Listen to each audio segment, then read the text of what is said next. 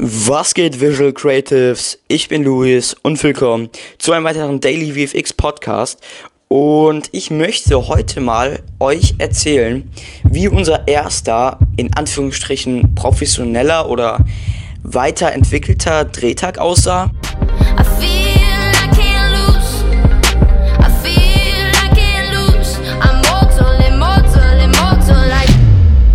Denn, wie viele vielleicht schon wissen, wir haben vor circa ja, fast schon drei Jahren angefangen, einen eigenen Film zu entwickeln. Ja, ähm, haben dann aber auch viele Versuche gestartet, wo wir wirklich ähm, angefangen haben, dann wieder aufgehört haben. Ähm, aber es gab so einen Punkt, wo wir gemerkt haben, ey, so geht es nicht weiter, wir müssen das Ganze etwas anders angehen. Und von diesem Drehtag möchte ich sprechen. Es war wirklich der erste Drehtag, wo wir ein bisschen Planung drin, drin hatten. Das heißt, wann wir was drehen und so weiter. Und das war, ich glaube, ja, ich glaube, das war im Sommer 2018. Also es ist noch gar nicht so lang her. Und da haben wir dann wirklich angefangen, bisschen professioneller ranzugehen. Nur halt nicht richtig. Ähm, es war so, wir hatten mit unserer Deutschlehrerin ausgemacht, Grüße gehen raus an Frau Buchholz. Äh, also, das Ding war halt einfach. Wir wussten nicht, wie wir an einen richtigen Dreh von der Aufteilung der Aufgaben drangehen sollten. Das heißt, unser größtes Problem war, dass wir die Aufgaben nicht gut aufgeteilt haben. Niemand wusste genau, was es für Aufgaben gibt und wir haben nicht den Status quo ermittelt. Und deshalb hat jeder gefühlt alles gemacht aber halt eben nicht fokussiert. Also keiner war auf irgendwas spezialisiert. Äh, zum Beispiel, ich war jetzt, keine Ahnung, äh, Kameramann, Regisseur und noch tausend andere Sachen gleichzeitig. Und bei den anderen genauso. Das heißt, die Aufgaben waren nicht gut verteilt. Das wussten wir aber damals noch nicht. Das heißt, wir haben relativ viele Fehler gemacht. Okay. Drehtag, ich glaube, das war, ja, das war safe im Sommer. Das war kurz vor den Sommerferien. Und wir waren in der sechsten Klasse, kann es sein? Ja, es kann sein, dass wir in der sechsten Klasse waren oder auch siebte. Ich bin mir gar nicht mehr so genau sicher. Nee, ich glaube, es war siebte. Und der riesige Punkt war, wir hatten einen Tag, um 10 Minuten zu drehen. Das mag jetzt für die einen oder anderen nach sehr wenig klingen, also von der Drehanzahl. Aber wenn man wirklich versucht, einen guten Film zu drehen, dann kann das etwas eng werden von der Zeit, okay? Wir haben uns erstmal alle bei mir getroffen, weil wir teilweise auch im Keller gedreht haben bei mir äh, und haben dort dann angefangen. Alles lief relativ gut, bis wir dann an den Punkt gekommen sind, wo wir an einen Drehort gegangen sind, relativ im Wald, wo dann so ein richtig krasses Battle stattfinden sollte, sag ich mal. Also ähm, das haben wir dann auch, haben wir dann auch vorgehabt. Da drehen wir heute teilweise auch nochmals, aber nicht so unprofessionell. Wir hatten halt einfach vorgehabt, dort eine richtig krasse Schlacht zu machen. Nummer eins, das Problem ist, war einfach, dass wir zu wenig Schauspieler hatten. Lass mich kurz zählen. Ich glaube, wir waren insgesamt sieben Schauspieler und wir wollten eine richtig krasse Schlacht machen. Das ging schon mal nicht. Wir wussten nicht, wo wir drehen sollten und es gab auch ein, zwei relativ coole Fights, aber wir wussten auch nicht, wie diese Fights ablaufen sollten. Das heißt, wir hatten ein Drehbuch was ich, by the way, in der Nacht davor geschrieben hatte. Das heißt, die ganzen Schauspieler hatten am Tag des Drehs erst das Drehbuch. Die Texte waren auch nicht intus. Äh, ja, kleines Problem. Und das Coole ist, äh, kurze Side Story, ähm, weil die Schauspieler, wie gesagt, die, Texte, die Texte gar nicht äh, wiss, äh, kennen konnten ja, haben wir es eigentlich manchmal so gemacht, dass wir die Blätter mit den Texten auf den Boden gelegt haben, wo man sie nicht sieht von der Kamera aus und da die es halt einfach ablesen. Problem ist, ja, die Kamera hat das Ganze aufgenommen und die Texte waren richtig fett im Bild.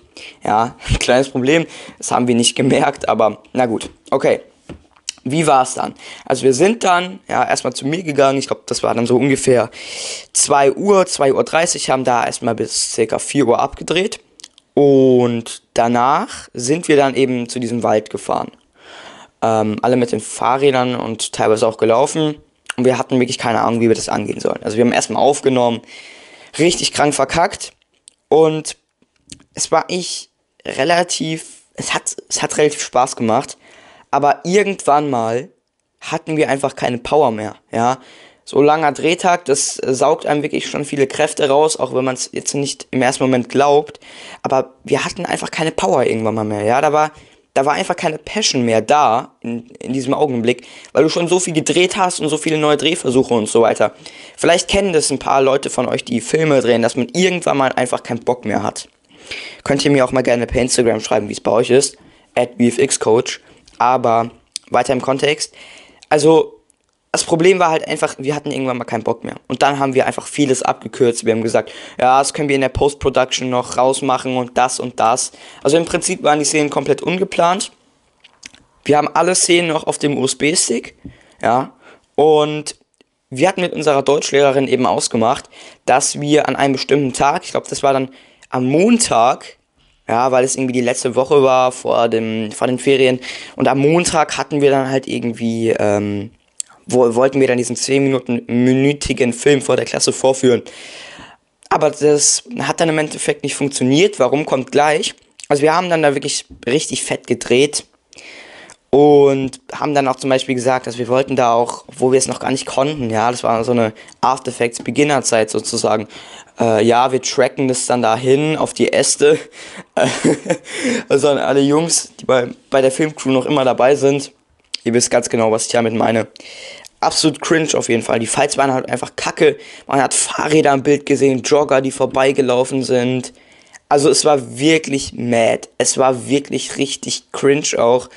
Und es ist einfach nichts geworden. Die Aufnahmen waren richtiger Schmutz, man hat nichts verstanden. Ja, weil wir auch kein gutes Equipment hatten. Wir dachten, es passt alles. Also das war wirklich auf Amateur angelehnt. Ähm, nur Humor an der Stelle. Äh, aber das war halt das Problem. Also wir hatten keine Struktur dahinter. Und dann war es so, ich glaube, wir haben aufgehört um sechs äh, zu drehen. Ja, alle Aufnahmen in Kasten. Und dann sind wir halt zum Strandbad gefahren.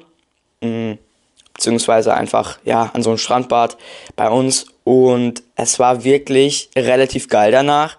Also Janis und Emil haben danach noch bei mir übernachtet. Das war auch relativ sehr entspannt, muss man tatsächlich sagen. Und ich weiß noch, ich habe dann so ein bisschen an den VFX-Shots rumgebastelt, aber da ist nichts drum rumgekommen. Warum?